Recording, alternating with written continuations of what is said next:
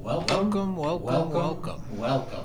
This This is is Modern Homemakers. and, and you know we've as you been in a been series staying on in a leaving staying, culture.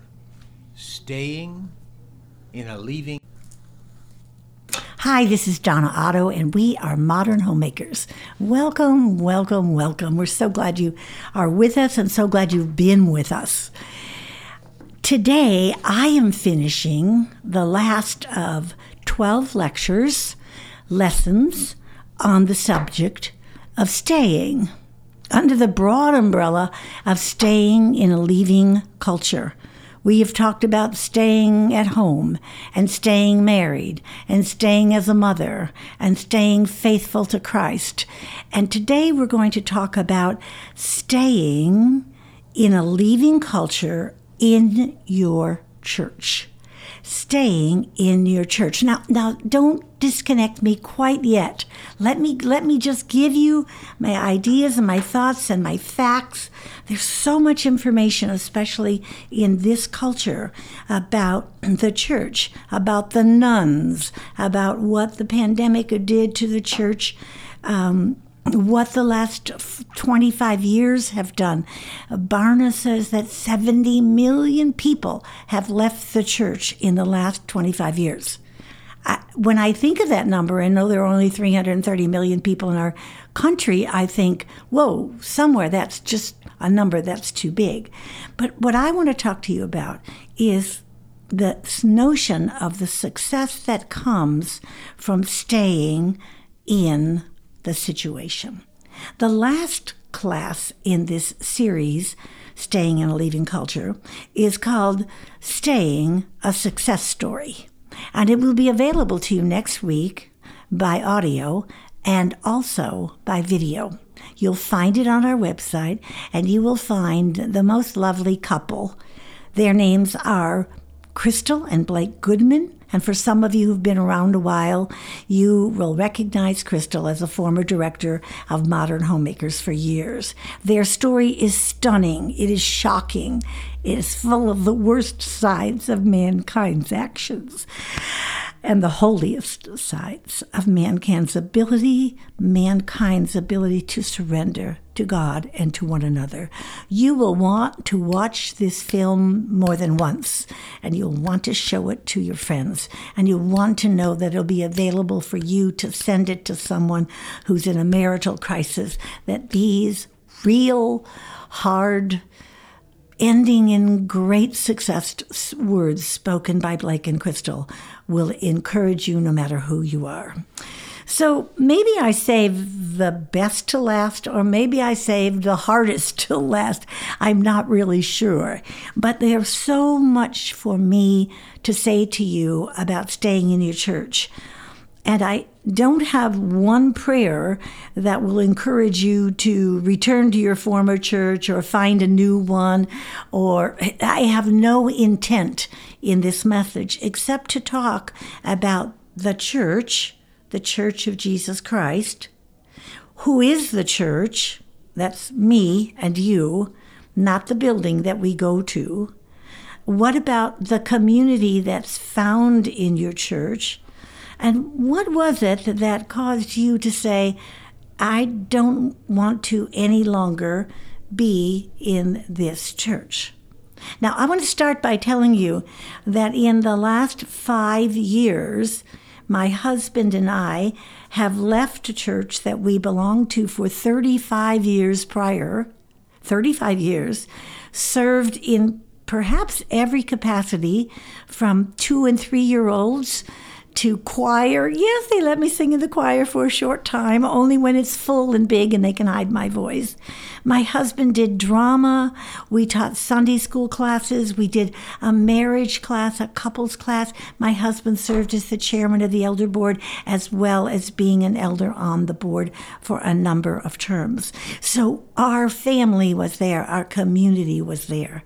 When we went to the church, the first time we went to the church in 1979, there were about 220 people. When we left the church, they were talking about 15,000 people who belonged to the church in name or in attendance, and the many campuses that the church um, fostered. It has been hugely successful. They have reached a group of men and women and families and singles, and their program for special needs is charted as one of the best in the nation. So, why did we change churches. I'm going to tell you about that. But I want to start by saying how heartened I am by an African proverb that says, Going a short way, go alone. Going a long way, go with someone. While this generation is interested in community, the concept is contorted by the trappings of self absorbed culture. Recently, I gave a lecture titled Life Together in the Digital Age. They were women in their mid 20s to 40, and I asked the, uh, the audience how they defined the word community. One said support, another friendship.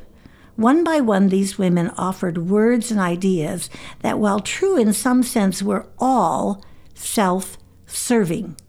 No one mentioned a community as a means to give themselves to others, to serve, to pray, to care for the sick. The entire list that I penned on the whiteboard as these women voiced their feedback catered on what they would receive from this four syllable word. In this chapter, of in this chapter, in this lesson that I'm going to talk to you today about, um, I define the biblical sense and model who Jesus is and what it takes to live together, what it takes to get to know someone's heart in an immediate way. How do we openly share our own heart and wisdom and truth? And what does this really mean? How do we build and nurture a strong community, whether in a marriage, a family, a social network, a neighborhood, or a church? And curb the temptation to run when life gets hard. This chapter delves this lesson. I keep calling it a chapter because I keep thinking about this material becoming a book. Uh, this this lesson that I'm giving you today delves into this picture of how we embrace one another, how we show practical and heart sense to what it looks like to be in the absence and the presence of others. It's very beneficial living in the digital age. It has developed in us many easily uh, reachable outcomes. I think of so many men and women I know who have family or friends that live a long way away across the country or in another country or on another continent, and they can push a button and have a Zoom with someone in Australia. I think the technology is incredible. But I also recognize that it has developed something that I call the sickness of hurriedness.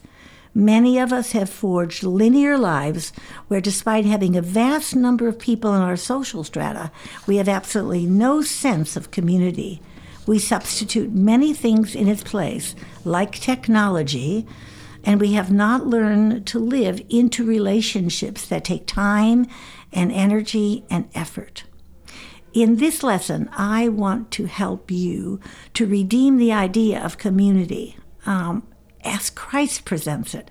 How to understand to have a life giving and life sustaining properties in your own life I, I'm hopeful that you will gather somewhere from my conversation today the falseness of the community you may uh, call community, the truth of that community and that place where you need to invest even more a life group or church or your family or your neighborhood community, wherever it is. And lastly, I hope that you will look around and say, hey, babe, maybe what we left to watch the sermon on television in our pajamas on Sunday morning or any time we want to, Sunday through Sunday, is something we need to reconsider and go back to. The pandemic put a terrible pressure on the church. A terrible. Statistics say that 15 out of 100 churches laid off staff members, reduced salaries, and everyone hit, took a hit while there were few who were jobless, everyone took a hit. Churches declared doors open and did not pay heed to national warnings about the epidemic. They packed them in neck to neck or child to child or hip to hip because they were the few churches that were open and the re- record shows that there were many more uh, instances of the disease being passed to someone else churches that came as a staff came to their church and served the church by offering 11, 12, 14 weekly services of 20 people each, where they could sit within far distances. They could hear a message. They could receive community. They could pray with one another and receive communion.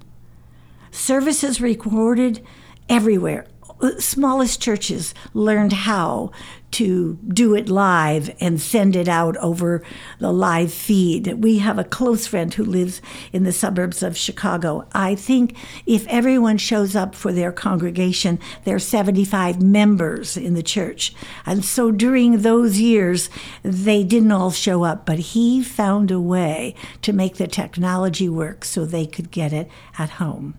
Today, roughly 40% of those who started watching TV at home in their pajamas are still at home. There's a, an account in the Christianity Today that said, in the midst of our growing polarization that th- threatens our communal life altogether, these are stories that demonstrate how we take care of one another. And the article was filled with ways that during the pandemic we reached out to one another in our community, whatever our community was, to care for one another, for those who were hospitalized. My father died in a hospital during the polar during the pandemic, and I was not only polarized, I never got to see him again. So how do we care for the people who went through things like that. We are created to live in community. If you know anything at all about Scripture, you know that Philippians 2 tells us we're to regard one another more importantly than ourselves. And Romans tells us that we're to outdo one another in brotherly love. And there was not to be isolation for Adam. He was given a helper. It was not good for him to be alone. And when they did not follow the only rule, what they went and did was cover and hide. Cover and hide. God, very early in His Word, tells us that covering and hiding is not the way, that He recognized what they had done, He he called them to himself and recognized what he had done and, and acknowledged why they were covering and hiding. But there was to be a better way, and that better way was to come through his son, Jesus Christ. I love some of these quotes that I'm using today because they've been a part of my warp and woof of life. And John Wesley's rule of life, he says, Do all the good you can, by all the means you can, in all the ways you can, in all the places you can, at all the times you can, to all the people you can, as long as ever you can. And I think the decision to stay or leave is a situation, any situation is a complex one, influenced by a variety of factors such as personal values, financial stability, emotional attachment, in a study published by the Society for Human Resource Management, How would you like to work for them? It was found that most important factors for staying with an organization were job security, benefits, and relationships with colleagues. This is consistent with the idea that people are more likely to stay in a job if they feel valued and supported. Similarly, relationships can play a significant role in a person's decision to stay or leave anything. In a study published in the Journal of Social and Personal Relationships, it was found that the quality of the relationship, the degree of the dependence, and the perceived alternatives were all factors that influenced whether or not individuals stayed in a romantic relationship.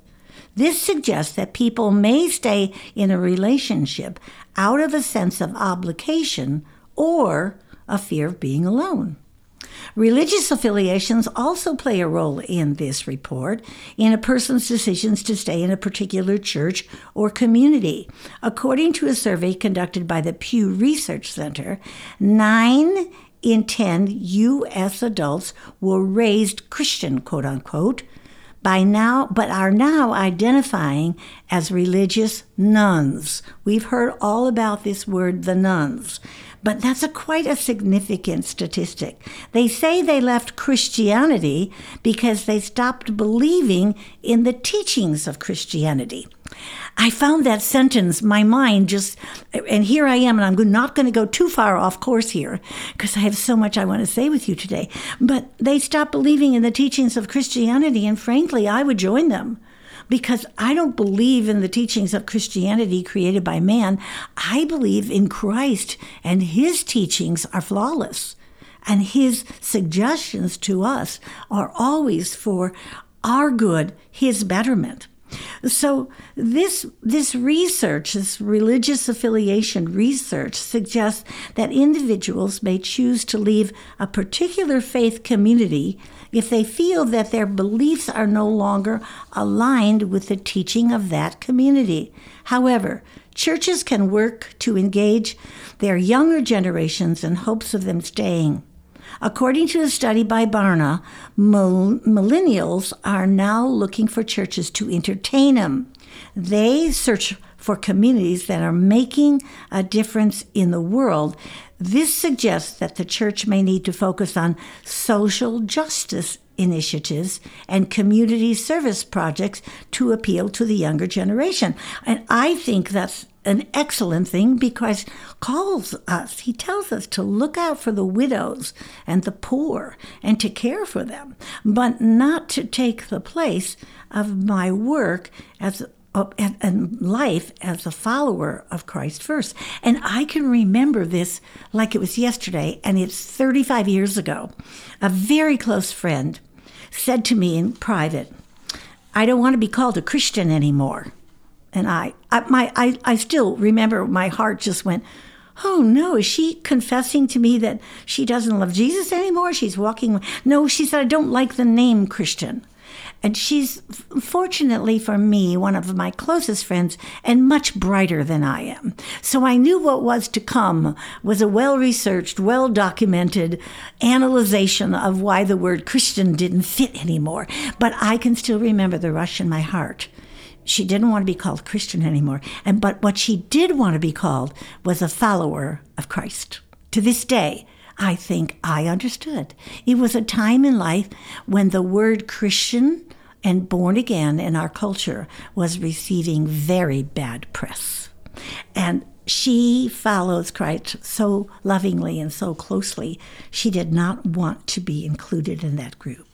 When it comes to staying in a particular location or city, research suggests that factors such as job opportunities, housing costs, amenities, etc., all play a role in the decision.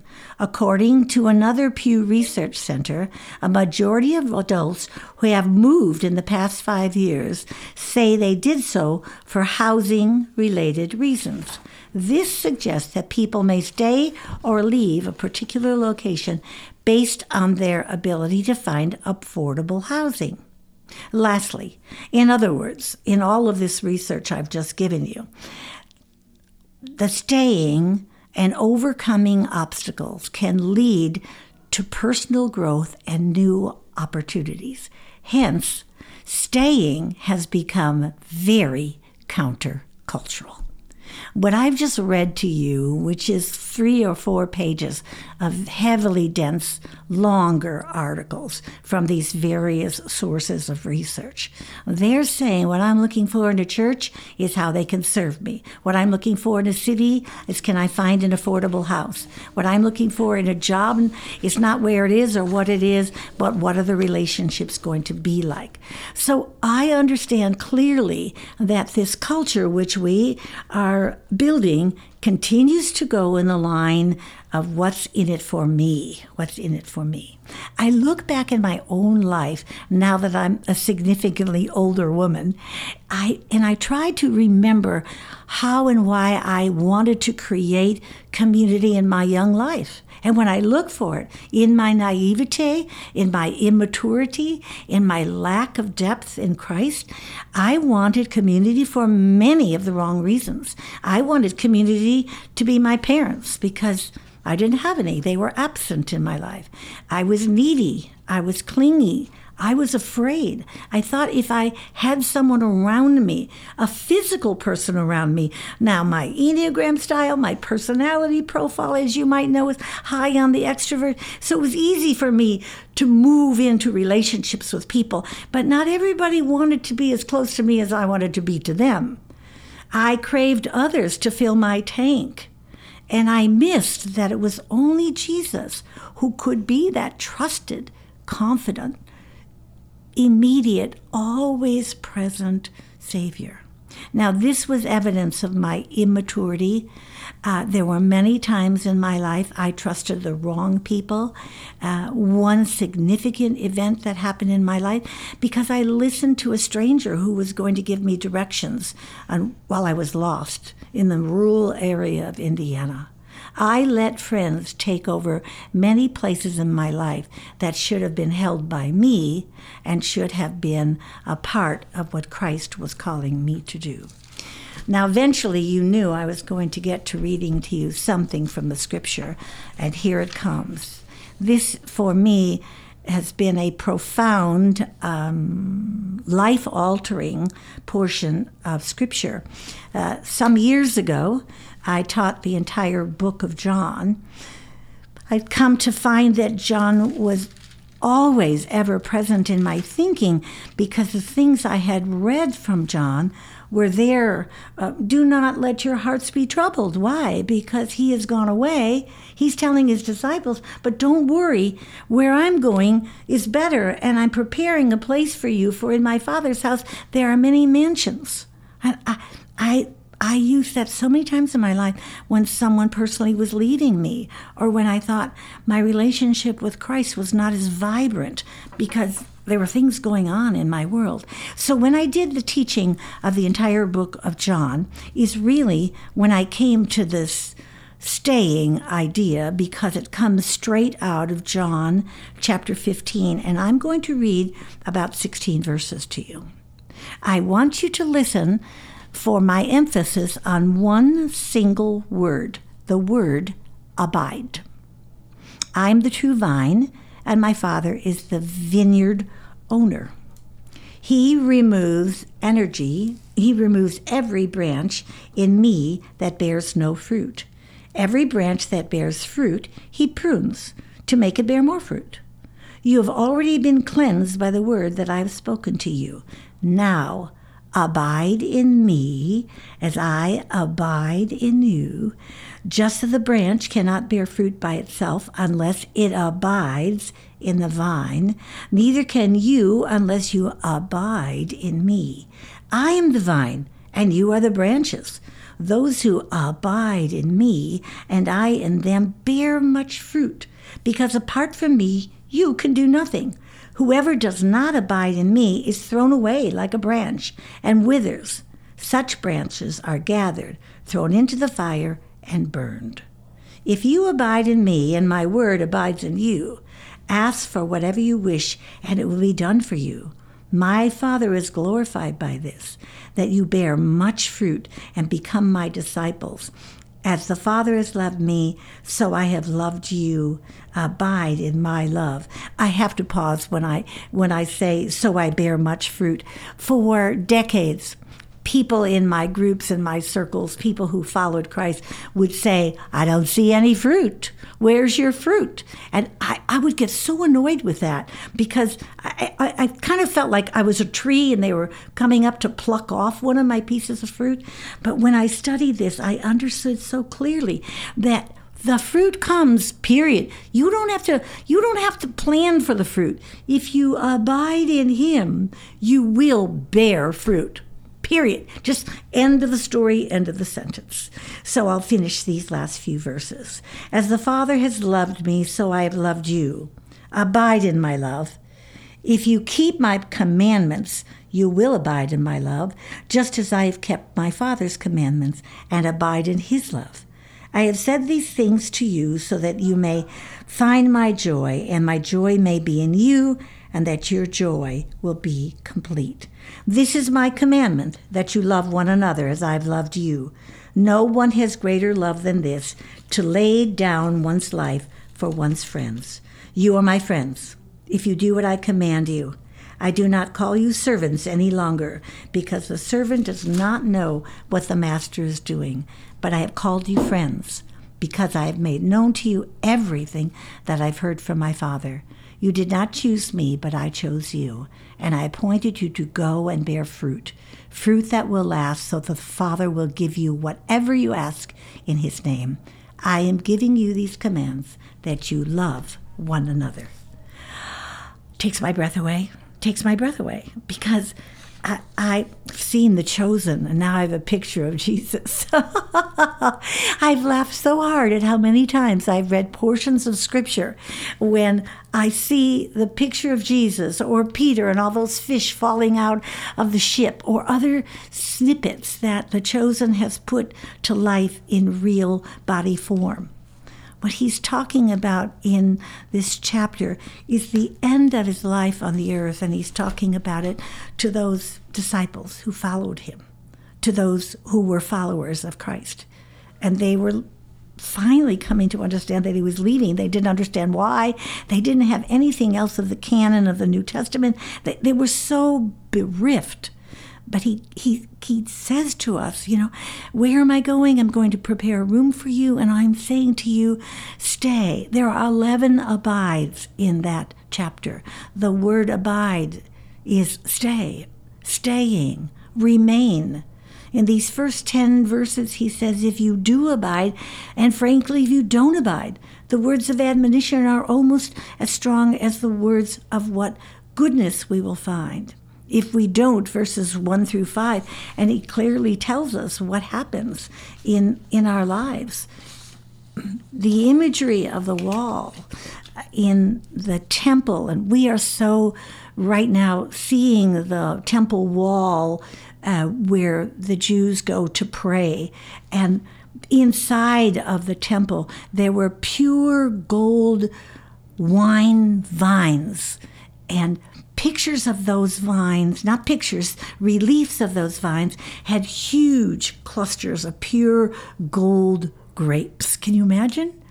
Just the vision of how important it was to the old covenant. And now here he is in the true new covenant saying, I'm the true vine. And Jesus is telling his disciples that he's leaving and what they need to do is remain with him. And of course, their questions were like ours Where are you going? When are you coming back? Will we ever see you again? Uh, all of these are pictures that he is leaving. He is telling us that we must stay, we must remain, we must sustain our attachment to God, not to anyone else. The mystery and the Holy Spirit, which is coming to follow him, they are in awe and in wonder. But Christ tells us that He, bringing the Holy Spirit, who they did not know who He was or what the Holy Spirit would do, the three promises were that Christ would remain that fellow believers would remain in their relationship in love and that the Holy Spirit would be faithfully there in substitution for Jesus. I'm telling you, if he had said to me, Don't worry about Donna, the Holy Spirit is coming, and I'd never known the Holy Spirit, I didn't know what he meant by the Holy Spirit, and right there I had Jesus to touch him and hold his hand and watch him do what he had been doing, I would be just like the disciples, maybe worse. Maybe that's why I was born in 1946 instead of the time that Jesus walked on the face of the earth. Nothing of this life that we are concerned about matters because he has sent the Spirit and he tells us that he is the vine, and when we live in the vine, we will bear fruit.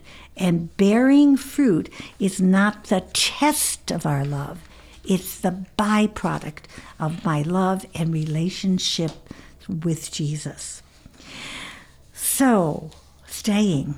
Staying became for me a word that was significant. Uh, it, it popped up everywhere in my life. Why was I staying? What was the reason for my leaving? Why did I want to leave? Why did I want to cut bait and get out of there? Why was I determined to leave that friendship? Because she no longer was doing everything I needed or wanted to do. And uh, the Lord kept saying to me, No, staying matters. And then as I continued my research and grew older in this project, I realized that we have become a leaving culture. We leave everything. We leave marriages, we leave relationships, we leave jobs, we leave churches, we move from one city to another city easily. We are a leaving culture. The divorce rate is down. Isn't that good news? Except you have to counterbalance that with the marriage rate is also down because now we don't get married. We just live together and bear children together, and that's our family, and it is a family. It doesn't need a marriage license to prove it. But for most of the couples who decide to do this, they've made the decision based on the fact they don't want to go through an ugly divorce or pay the resources from an ugly divorce, uh, from the resources from a, a divorce. From this chapter, I found Christ's words helping me to understand what staying, abiding, remaining look like and what leaving look like. This entire series, I've been talking about places to stay. And these verses in John 15 set the stage for staying, closing your exits, staying and closing your exits, and watching what God can do in you and through you. While I've said a few times, be safe, but don't stay married to a man who beats you or your children. There are several circumstances that I have been very closely aware of. A couple who were married, they were married for five years, they had a child. She was sure the child would change everything. Prior to her pregnancy, he had had many women and had started hitting her around and slapping her up. When the children, when the child arrived, um, while the child was in utero, the wife was beaten. And when the child was born, after a couple of years, she observed that the child had watched her husband slap her around, and she decided it was time to leave. It was not a place she could stay any longer. I guess I would say to that story, she probably should have left sooner. But I also want to say that I admire the reasons why, till death do us part, the marriage that she committed to before God and others. She was determined to live it out as long as she could, and she did. Staying in a leaving culture, persevering, enduring. We've been talking about all these things these last 12 or 13 weeks, staying in your marriage, in your home, in your parenting, in your church community. We've offered you now reasons not to leave We've opened you, hopefully, your heart and hands to God, who will be faithful to you as you remain in Him.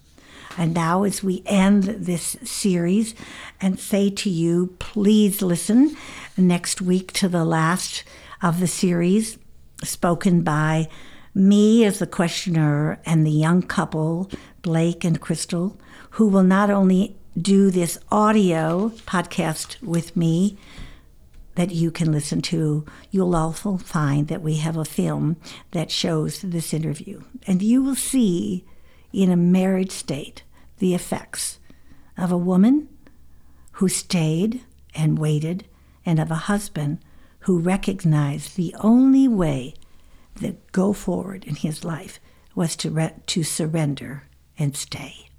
Deuteronomy 31 8. It is the Lord who goes before you. He will be with you. He will not leave you or forsake you. Do not fear and do not be dismayed. Practice staying in this leaving culture. Remember, the common begin and the uncommon finish. Go out and make it a very uncommon day of staying. Thank you, Donna. We uh, have been listening. And personally, I just like to say thank you for staying in our marriage. it's been very sweet. And for those of you who might remember, we still have some books available Loving Life as an At Home Mom. And if you go to our website, uh, you can give us the information necessary. And if you're a regular listener, we'd love to have you have this book. So, once again, stay in a leaving culture makes you countercultural and a woman extraordinaire.